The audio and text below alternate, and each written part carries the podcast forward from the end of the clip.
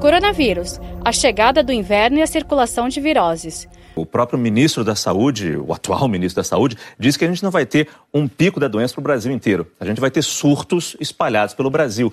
Mas levando em consideração que a gente está chegando, já estamos no outono, estamos chegando no inverno, é um momento... Isso tem que ser levado em conta? A senhora acha que essa, o tempo esfriando em uma parte do Brasil, isso precisa ser levado em conta para...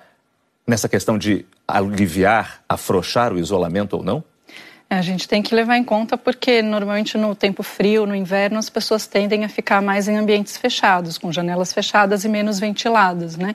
Então, a tendência de qualquer doença viral é aumentar a sua, a sua disseminação durante esse período de inverno.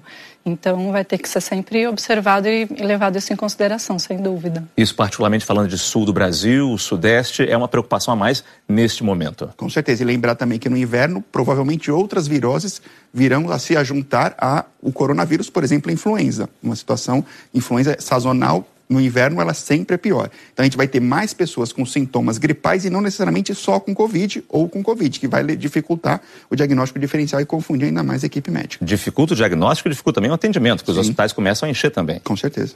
Saiba mais em g um ponto com ponto br barra coronavírus.